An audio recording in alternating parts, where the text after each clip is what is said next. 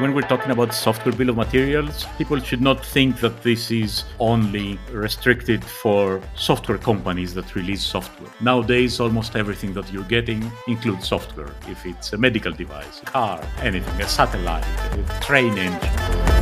Hi, welcome to the Open at Intel podcast. I'm your host, Katherine Druckman, an open source evangelist here at Intel. In this episode, I speak to Alexios Zavras of Intel's Open Ecosystem Group and Kate Stewart of the Linux Foundation about software bills of materials, or SBOMs, as well as their open source community work. Please enjoy and join us for more important open source conversations.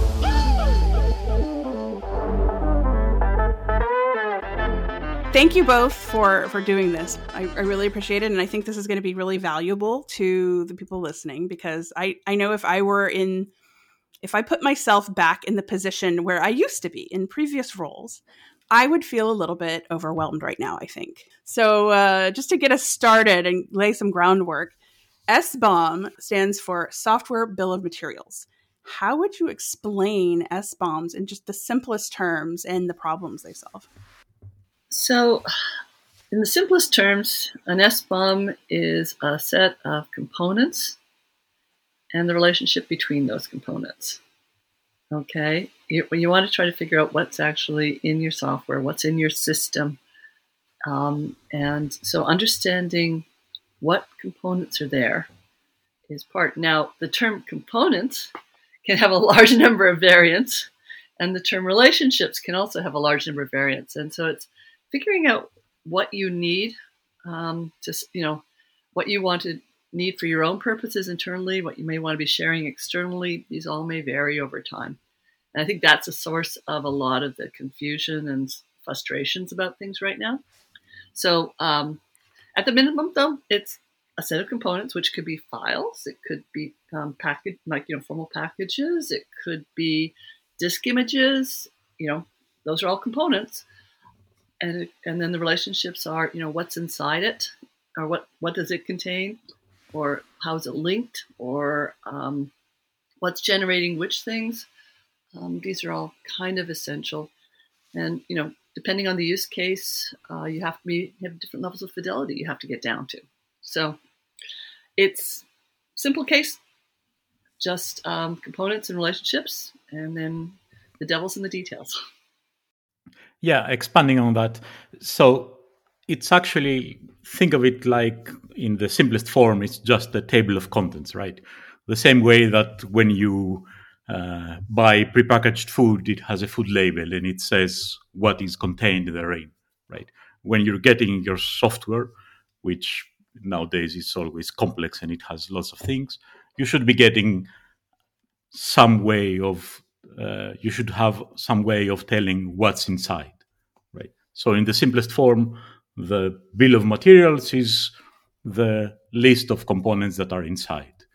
But then, as Kate said, we can expand this and say not only what is inside, but what was used in order to create that, which doesn't necessarily end inside the final product.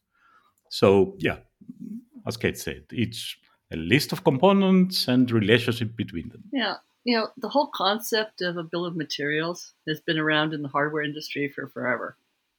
Okay. it, it's a very, you know, it's a very, like I say, the concept is there. You're sending a box out and you're sending exactly which boards are in the box, which silicon revs are in the box, things like that.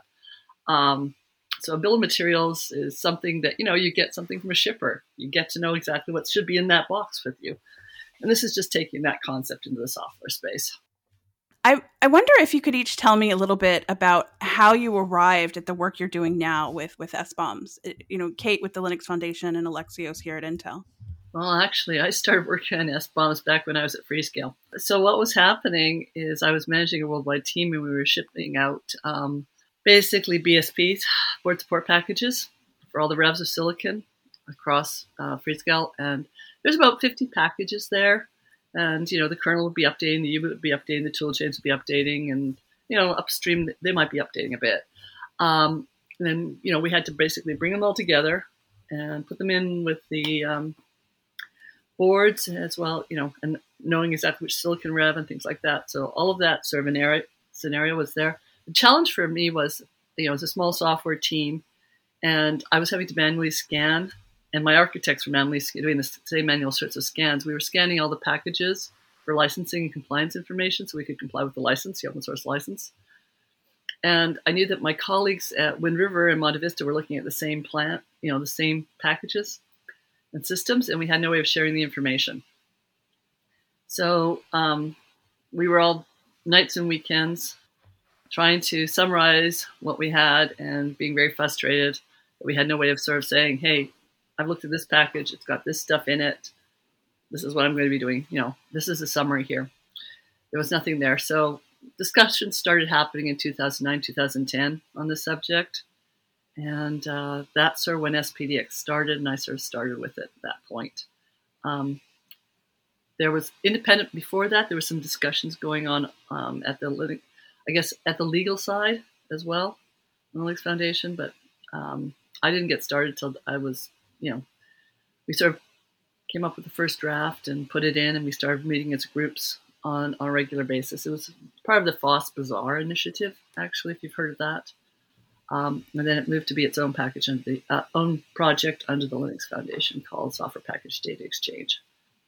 Initially, it was just referred to as Package Facts. Not exactly a creative name, but that's what we, that's what we were trying to capture.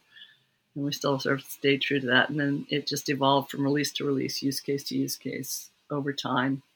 And uh, about 2015, we started thinking about the security problem because we were seeing security and people being very interested in harp, you know, in the secure in the vulnerability stuff.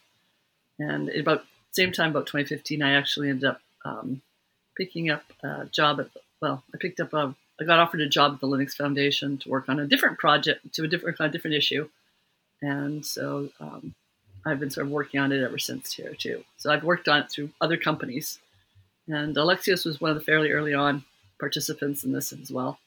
So, um, you want to tell yours, Alexios?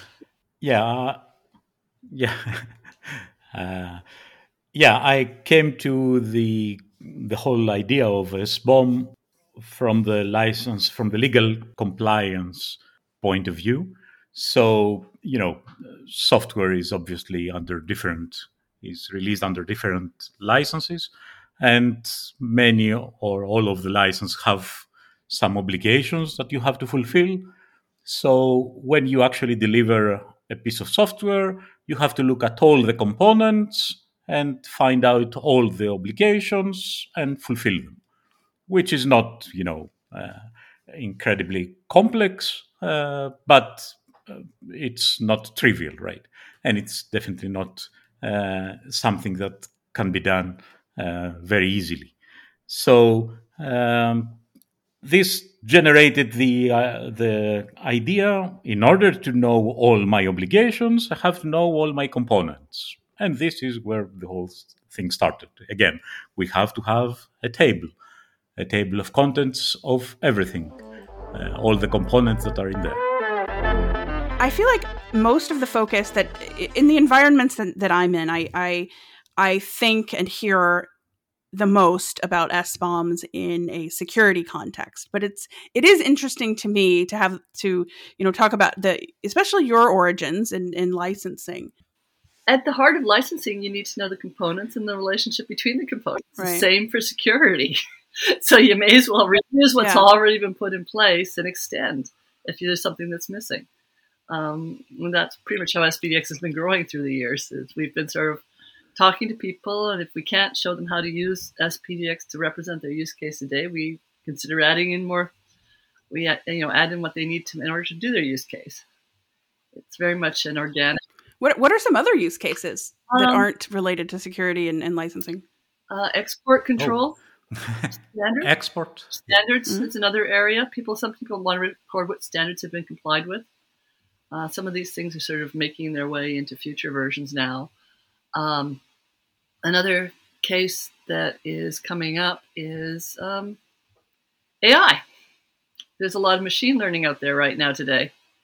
And how do you represent what has been trained into your data model so that you can reproduce it? Uh, this isn't necessarily, this may or may not be a security issue, the same way everything else is. But um, being able to sort of extend into those types of use cases is the direction you know we're certainly heading um, with SPDX. Um, as is, you know, how do you build your system? Um, you know, what tool chains, what options, who's been doing the builds, things like that. We all need that for sort of provenance. So some of it gets into security and some of it gets used in other places too, like safety. And so things that are safety critical need to have some a lot of this information as well. So you mentioned provenance. I have it as an association with art. That's based on my you know past life, a long story. But eh, how does how does provenance sort of fit in? I when you have this this food label, as we as we said, mm-hmm. you know, the the your SBOM is effectively mm-hmm. a, a, a, table of contents, a, a, food label, just a document indicating what's in your software. How do, how do we represent provenance in that way? Or how do they fit in? Yeah, software is even more complicated than food, right? so in food, you typically want to know, you know, does my uh, does this packaged food contain peanuts because I have allergy, right? And you see the label whether it contains peanuts or not right? But uh, what about if uh, you really wanted to know? Yes, it uh, contains. It does not contain peanuts, but it contains sugar, which was originally processed by using some method, right? So you don't want only to have information about what is inside, but you want to have information about how the final product came to be, right? So you want to record the you know the generation information and this is what you usually call provenance right? We take this part and we uh, uh, use these tools and we generate this stuff right? So uh, there are cases and uh, uh, that w- you want to know the complete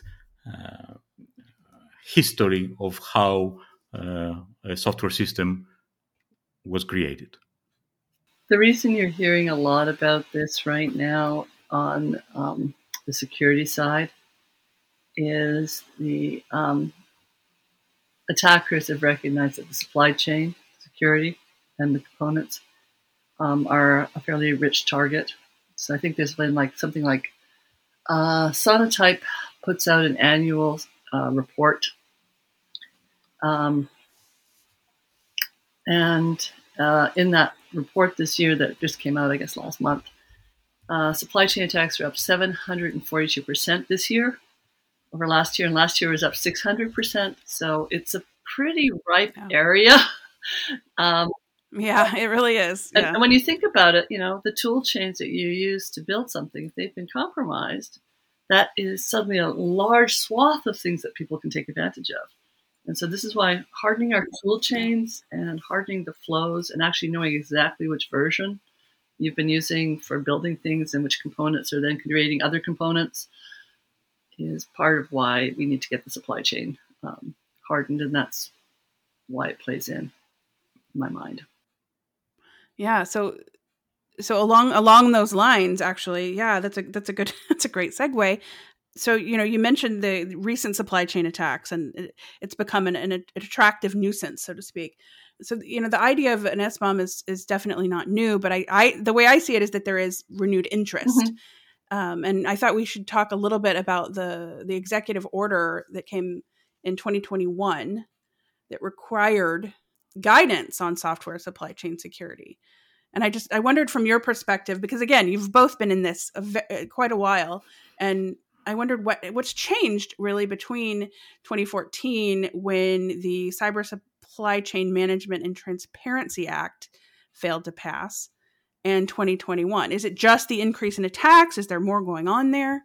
Well, so I think the I think it was the wake up calls with the various vulnerabilities starting to play into the role, and then the time to remediate these vulnerabilities was be started being paid attention has also increased. Right. And it was in the in the in the regulatory sphere in particular. The FDA got very interested in this whole space, which suddenly moved a lot of the medical device manufacturers and the hospitals to get interested. And so NTIA took the lead back in about 2018 on trying to get some people talking to each other. And rather than everyone, every industry segment creating their own SBOM format, try to agree on some common principles And so discussion, it, you know, what emerged in 2021 had actually been worked on since about 2018 and trying to build up industry consensus before the limelight and spotlight hit it to say, okay, what is a minimum SBOM? And so what the NTIA ended up publishing as their guidance wasn't quite what the stakeholders came up with. We actually asked for things like hashes to make sure things hadn't been tampered with, and that was a step too far, apparently. But we they were sort of working towards this and trying to understand okay, what are these ingredients and what are the relationships, and then how do we expand it out? Uh, so, what the NTIA guidance was is a minimum, and there's a lot more out there than that minimum in all of the formats. Um, obviously, from SPDX, because of its history, it's a lot more um, new, able to represent a lot more nuances and details on the licensing side than any of the others can, as well as on the relationship side. But for the most part, you know, the stuff is there and building up on it. Why, you know, it suddenly was sort of like the FDA got interested, the energy sector got interested because of, you know, the um, pipelines and things like that. And so we've had these regulatory bodies getting interested, and that is shifting the industry a little bit. And the executive order just basically summarized it up and then basically got the power of the GS, you know, the U.S. government um, acquisition behind it, which suddenly all the companies suddenly started paying attention to. Up till this point in time, it was only really the forward-thinking ones who were planning for it and also knew that they had to do it for other reasons, but they didn't really make it very visible. But now, all the ones who had the forethought, like Intel, to do this work, it's there and they can take advantage. Like Alexios. yeah, one of the important points that Kate mentioned is that when we're talking about software bill of materials, people should not think that this is only restricted for software companies that release software, right? Nowadays, almost everything that you're getting includes software. If it's a medical device, if it's a car, if it's, you know, anything, a satellite, a train engine. So everything includes software, right? And even if we, you know, uh, it shouldn't be thought of uh, something only having to do with the IT industry or only for mm-hmm. uh, software companies. Everyone is using and distributing software, right, in a very complex supply chain because you're getting components with software for somebody and you integrate it and you deliver something with software to somebody else who might also integrate it to, to a larger system with software again. So the whole idea of an SBOM should be to cover all the software being transferred around, right? Uh, but we shouldn't be thinking, you know, uh, uh, uh only for the usual software products that you're getting. So, uh, speaking of, I like I, I, appreciate that you uh, said Intel is is one of the forward thinking companies that was on top of this, and I thought if you could both talk a little bit about your work specifically with the SPDX standard, and then maybe we could talk about the multiple standards. So, what we've been working for, I guess, about the last two and a half years, Alexios can correct me, is um, basically one of the one of the people one of the feedback when people are starting to look at these S bombs was they were thinking, I don't want to carry this licensing information. I don't care about licensing information. So one of the things we started working on was making it more modular um, and working building up uh, a concept of a core and then various profiles to let us extend into other spaces like like data sets, like eventually hardware, things like that. So the notion of uh, setting up this infrastructure was something that you know the team has been working on and reworking the specifications for it with the core, though, we also, in addition to the licensing, we're obviously going to have a security profile. We're going to have a usage profile. Now, this has come about, and you see evidence of it starting to show up in 2.3, which we, we came out with this last year. But with um, when is something valid until?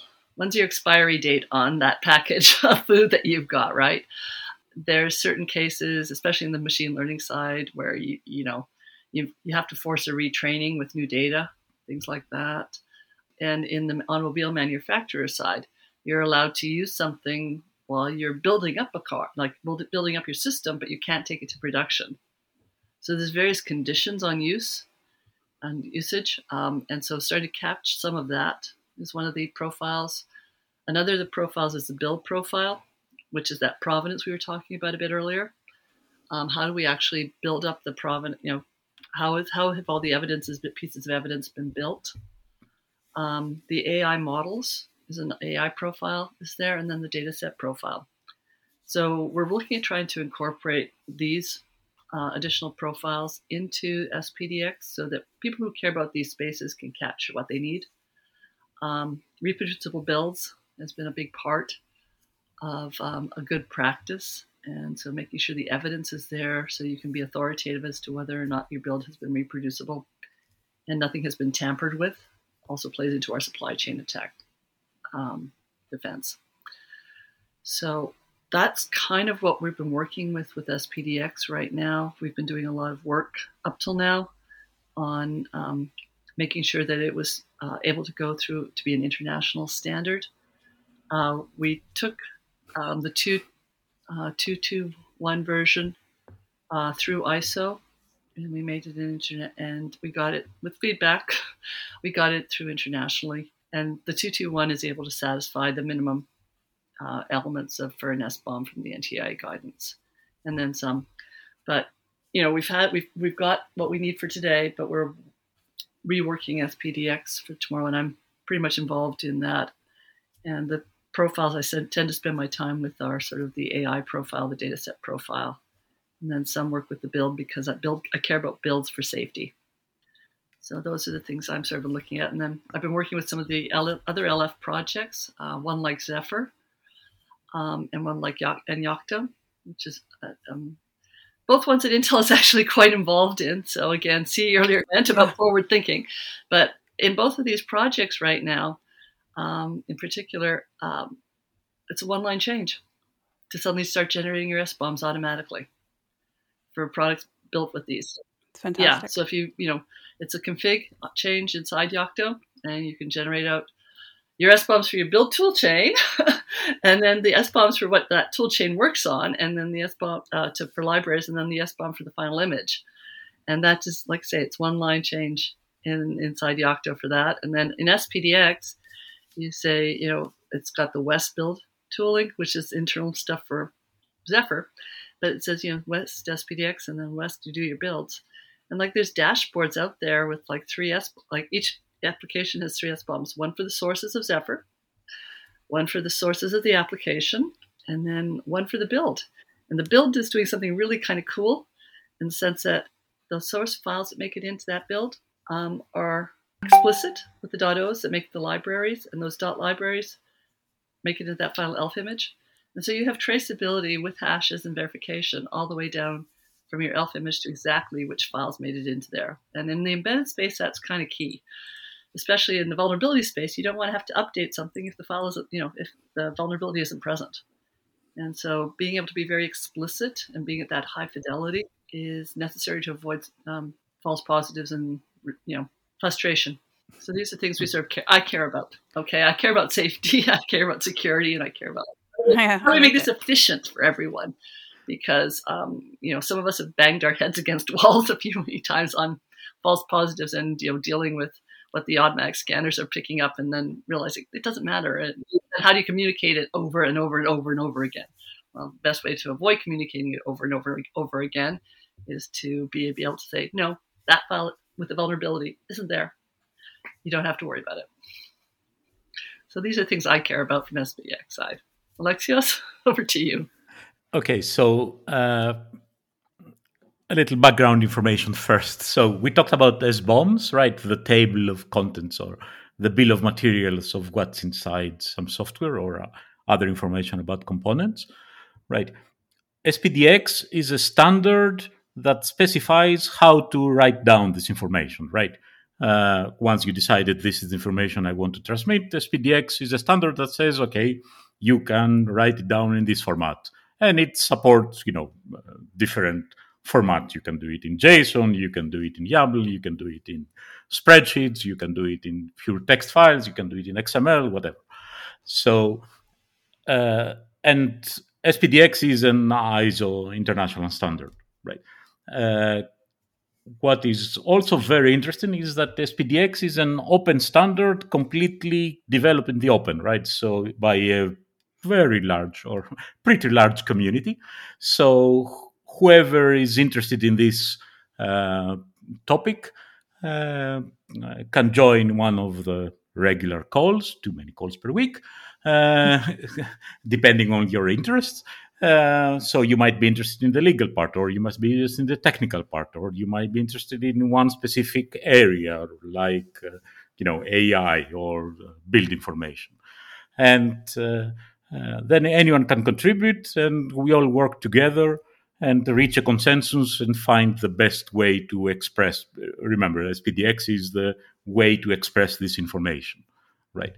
So uh, after all these years and all these, you know, uh, hours of uh, experts uh, working on that one, uh, we believe that you know the informa- the format that we have eventually reached is capable of expressing uh, all the use cases that have appeared uh, until now right? Because uh, you know we start designing designing something and then you know in one of our calls somebody comes and says but i have a very user, different use case and uh, we need to uh, you know we need to express this kind of information. And then we work with them and uh, add more things or adapt the standards that we already have right? So spdx as a standard is a very collaborative effort right by lots of lots of people who work with that and uh, define the format that uh, we're talking about right? And uh, i personally i'm involved in uh, yeah, a few of these areas because i'm interested in uh, lots of them and also in the infrastructure about the standard and how to express it and stuff like that. So that's SPDX, which again, you, you were both heavily involved in, but there are multiple standards. There are multiple standards like CycloneDX, Software ID. Why have we not collectively settled on a single open standard? Do you ever expect that to happen, or eh, will interoperability be the key? We tried. Other people didn't want what it comes down to. Everyone wants to do it their own way. So we tried. We got some people to come and collaborate with us. We did a lot of changes into the, our governance to make it possible, actually, as a project. And so um, the OMG CISQ group uh, was trying to sort of do work in this direction, and so they started work. They merged with us last year. Again, actually, it was a year before. Now that I think about it, to basically get to something that we could all agree on and with, that had the right level of formalism that they needed for this work. Um, but the other groups thought that they could. Well, software software IDs have been around for a long time. The trouble with that was that they're they were not going to take the standard in some of the directions we needed it to go. And so it's there. It can do the minimum per NTIA, but it really hasn't been evolving much since then that I've seen. Maybe other people who are more into that community you know, mm-hmm. can give you more insight, but it can represent the minimum. It's where it's useful is in terms of the identifications. Um, people are sort of looking at using SWIDs as a way of identifying things that are not open source projects and using SWID tags there. So there's a component in a relationship for to play, and SPDX can link to SWID tags as well. It's one of the things we've been trying to be pretty inclusive about. Um, the other thing then is um, CycloneDX and there they sort of looked around and went, "Nah, we don't like this approach, these approaches, and we're gonna, we've got our own ideas here." And so they put that out, and you know, we're very much focused on what the minimum subset that they wanted to represent was.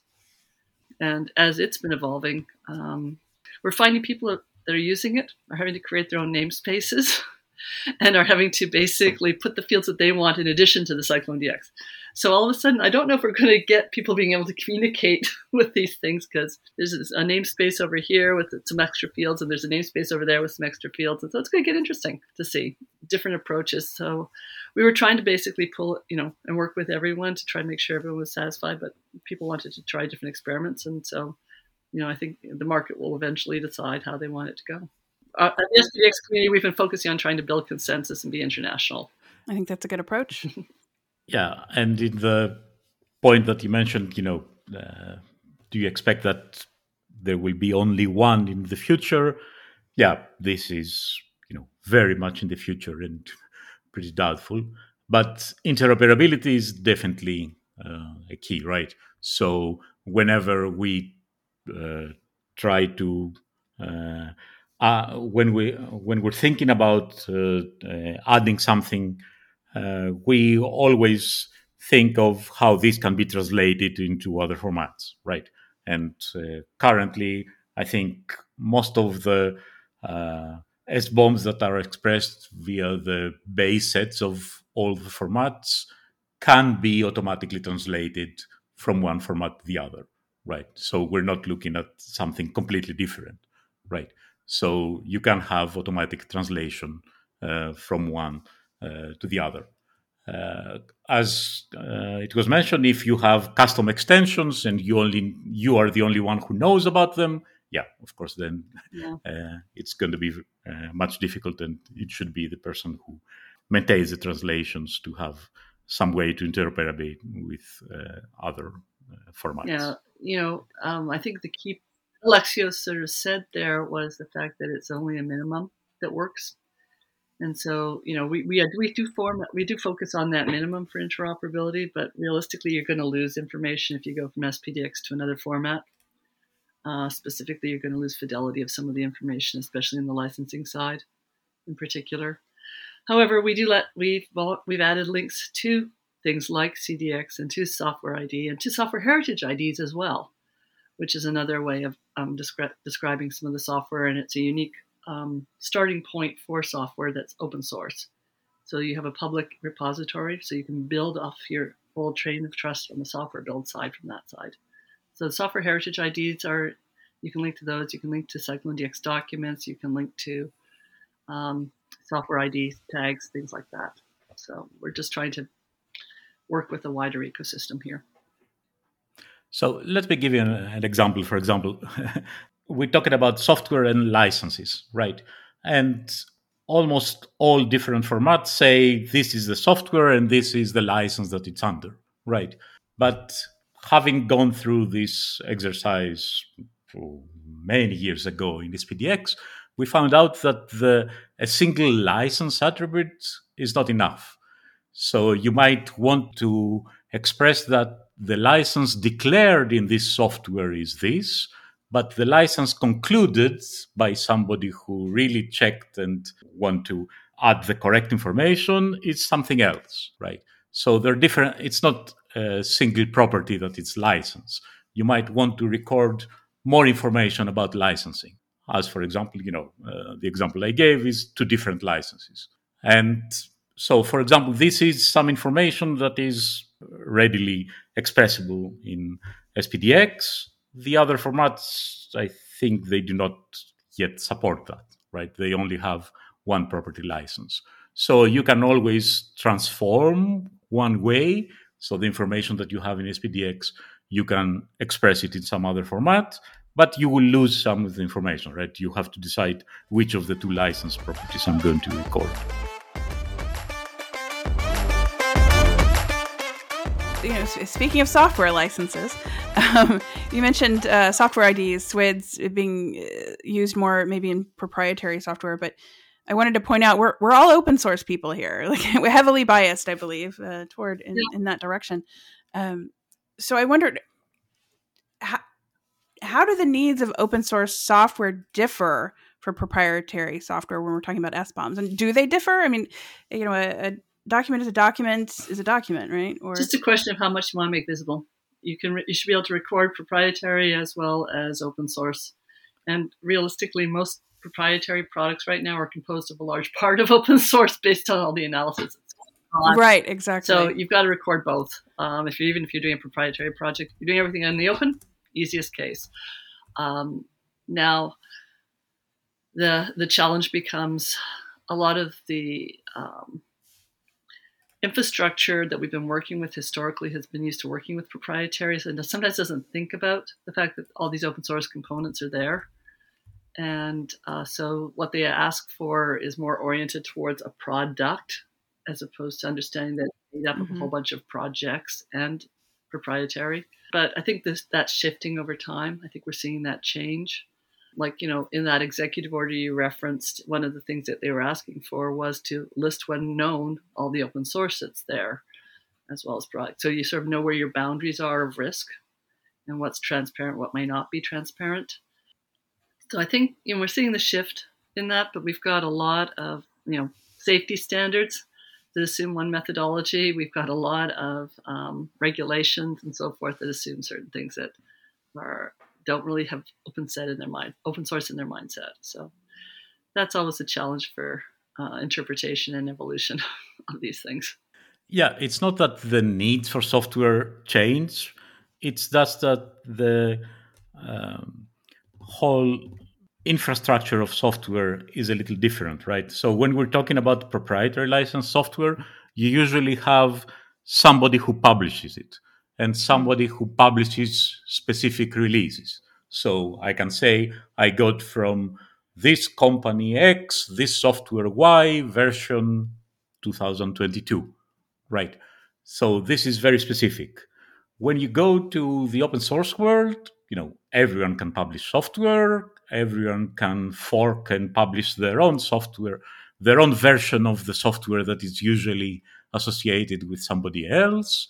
And everyone can make releases, you know, multiple times per day, right? So this whole idea of having, you know, a single uh, vendor producing a single product with specific releases, it's not, you know, it's a little fuzzy on the open source.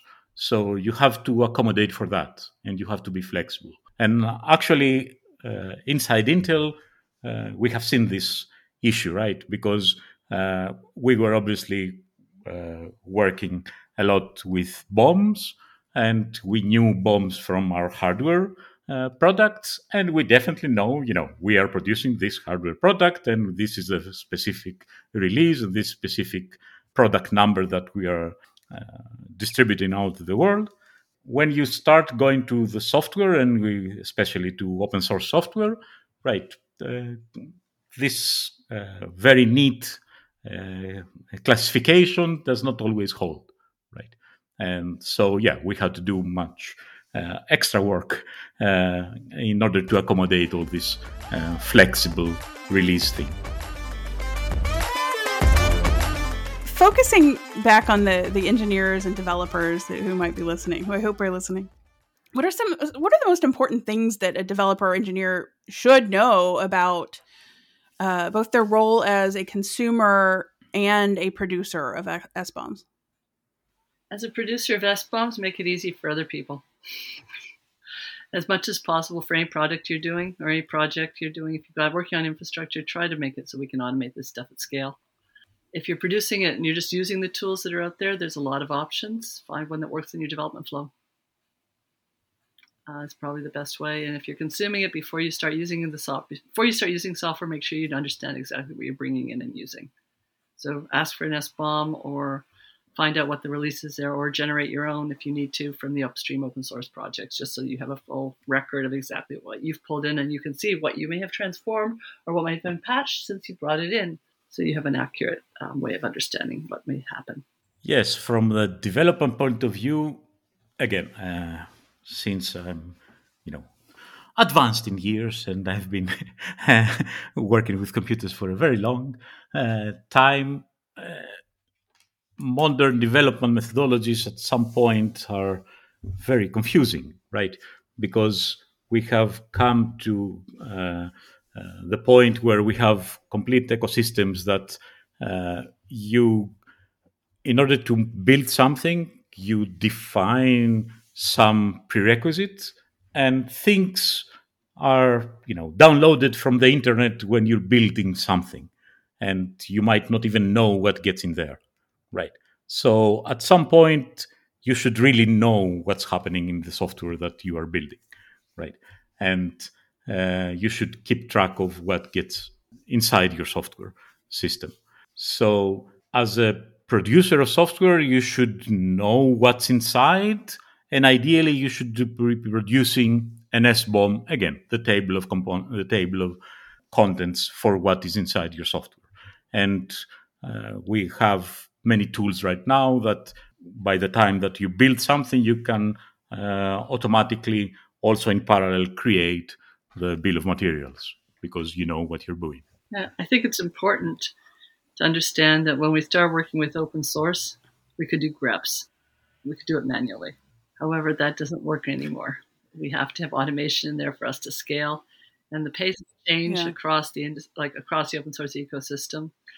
Um, not, i haven't seen a good stat for it, but as soon as I find one, I'll probably quote it um, in future. Is but the changes, like the Linux kernel itself, right?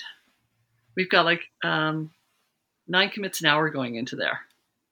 Okay, Zephyr, which is a nice little small open source, pro- like it's an open source project, it's sitting at about almost two commits an hour, and these are uh, like a fraction, like Kubernetes um, is up there as well. It's you know closer to the Linux side of things, but all these changes per hour happening are features and bug fixes, and so the rate of change in the open source projects is tremendous, and people just can't keep up by scaling. And you know one bad change might be a vulnerability or something like that that has to be remediated quickly, and we need to be able to know when it's fixed or not. So keeping it so we can automate this stuff is going to be key. And keeping the automation simple for the developers is important for it to really get adopted.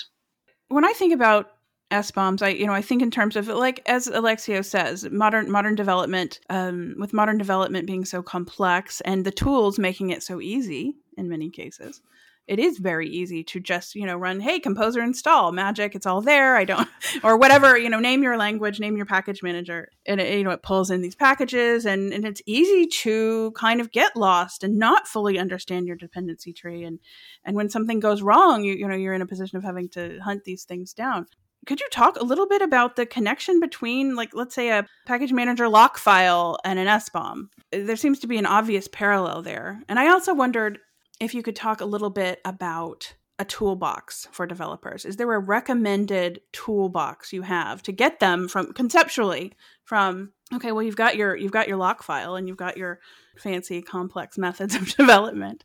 Uh, you know what what do you add to the mix quickly to um, to solve your problems in terms of getting your your, your SBOMs to be effective and useful to others? Okay, on the first uh, question uh, of uh, the relationship between your lock file, as you mentioned, and the SBOM.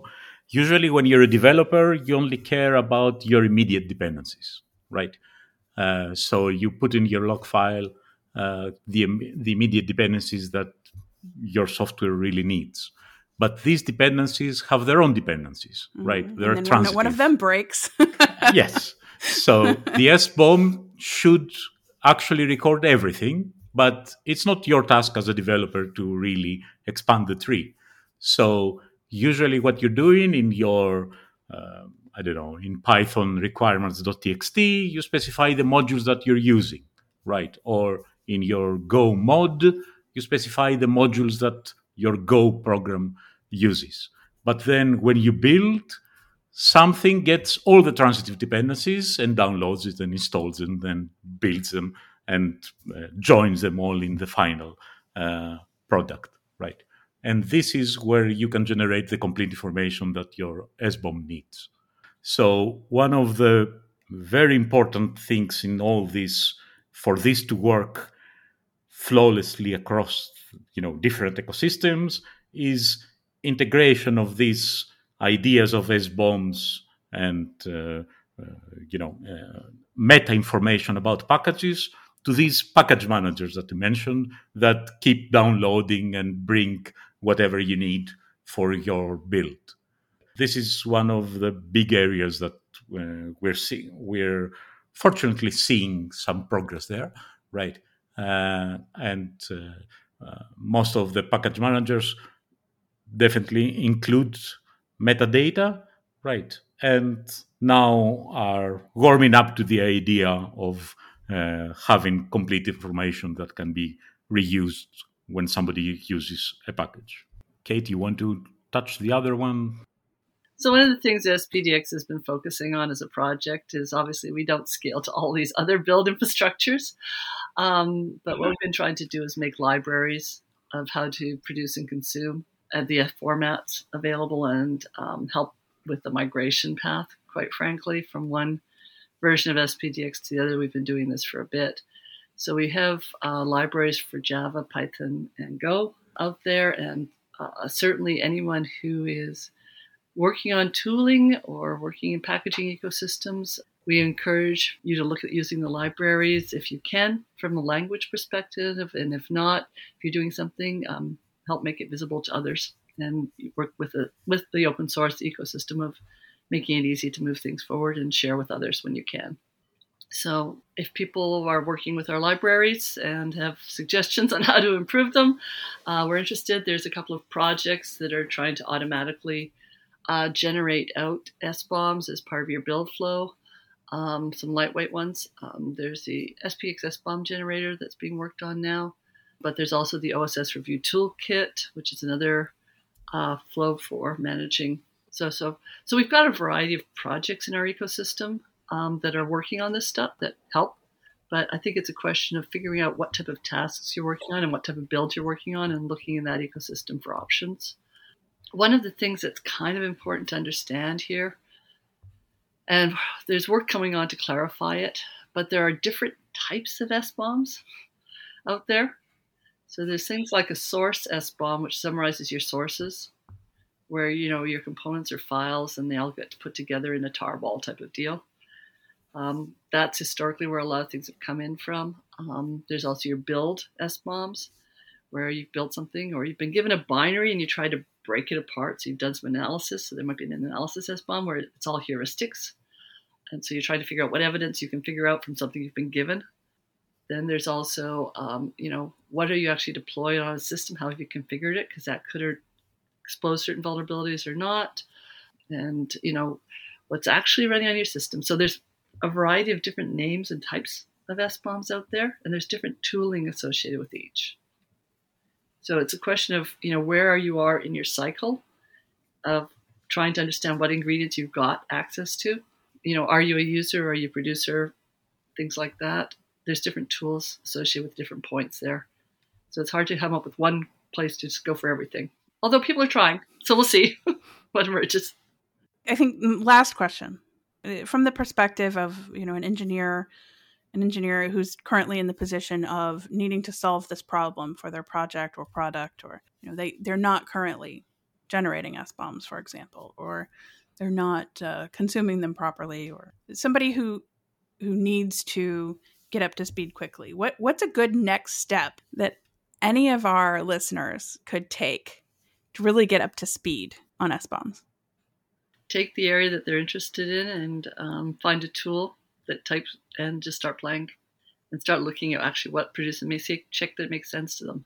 We've got reference examples in the SPDX repo where we have common scenarios and we've put here's what the example SBOMs look like, here's what the sources look like, uh, so people can sort of see and try to understand that. So I'd say go into the examples and look and see what's there and see, see if you can find something that's close. And if something you can't find anything that's close to what you care about, put an issue in and let us know you want to know about how to do things.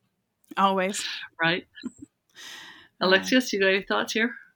No, the important thing is to uh, for them to understand what they're planning to produce. For example, if we're talking about a developer that doesn't yet produce SBOM then they want to produce, right? Which information they want to uh, have included in the SBOM, right? And then again, going back to the tooling, there is not a single magical tool that might work in all cases, in all environments, in all right. And for, uh, fortunately or unfortunately, uh, software development is so uh, can be so differentiated that you need tools oriented towards your development methodology, right? Uh, based on your programming languages, based on uh, your uh, release uh, methodology based on your production schedule. All these things uh, have to be taken into account. I think uh, I think we've we've covered it pretty well. My hope is that people come away from this with a better understanding of you know why they need an SBOM, how to how to grok this whole process, how uh, you know where to go next, and and I hope they've learned a little bit more about your work. I wondered if you have any final thoughts, if there's anything I didn't ask you about that you really did want to make sure to mention to our listeners. Um, if there's anything, yeah, if there's anything else that you, you didn't get to but wanted to. I sort of alluded to it a little bit, but if you are working on IoT and you are, um, I, I, would encourage you to go look at Zephyr and then turn on the SBOM generation and just see what it looks like. So if you've got an IoT project with Zephyr, because it's easy there. And so finding other places where you can make it easy would be an awesome thing. And I just think that's a really good model for us to start with. Similarly with the Yoctos. Those are good models for us to work from. Um, and so making it as easy as possible for other developers. It just has to be in the background. That's where we need it to be going forward. So those are places people can play with. My final thoughts is I mentioned before, SPDX has been developed by a very open and very welcoming community. So if you're interested in what you've heard and you want to contribute or you want to learn more, please join us and help us. And, you know, any help is very welcome. And yeah, you will find something to really uh, orient towards your use case, definitely. Yeah, there are always many, many ways to contribute and to solve your own problems and make other people's lives easier, right? Yes, it's a truly, you know, uh, open source way of scratch your own itch. That's how we started, right? And yeah. So if you have an itch and you want to scratch it, please help us because others might have the same, and it will be great not to for everyone to do it independently. Excellent. Yeah, I think I think we all have those, and uh, and that's why we're here. That's why we're having this conversation. We've all we all entered the world of open source because we had an we had an itch. It might have been 15 years ago or 20 years ago, and we barely remember what the specific itch, itch was, but but it was there. So uh, I appreciate both of you very much for talking to me. I think this is going to be be a good one. Well, thanks for the good questions, and it's been lovely chatting with you today. Much appreciated.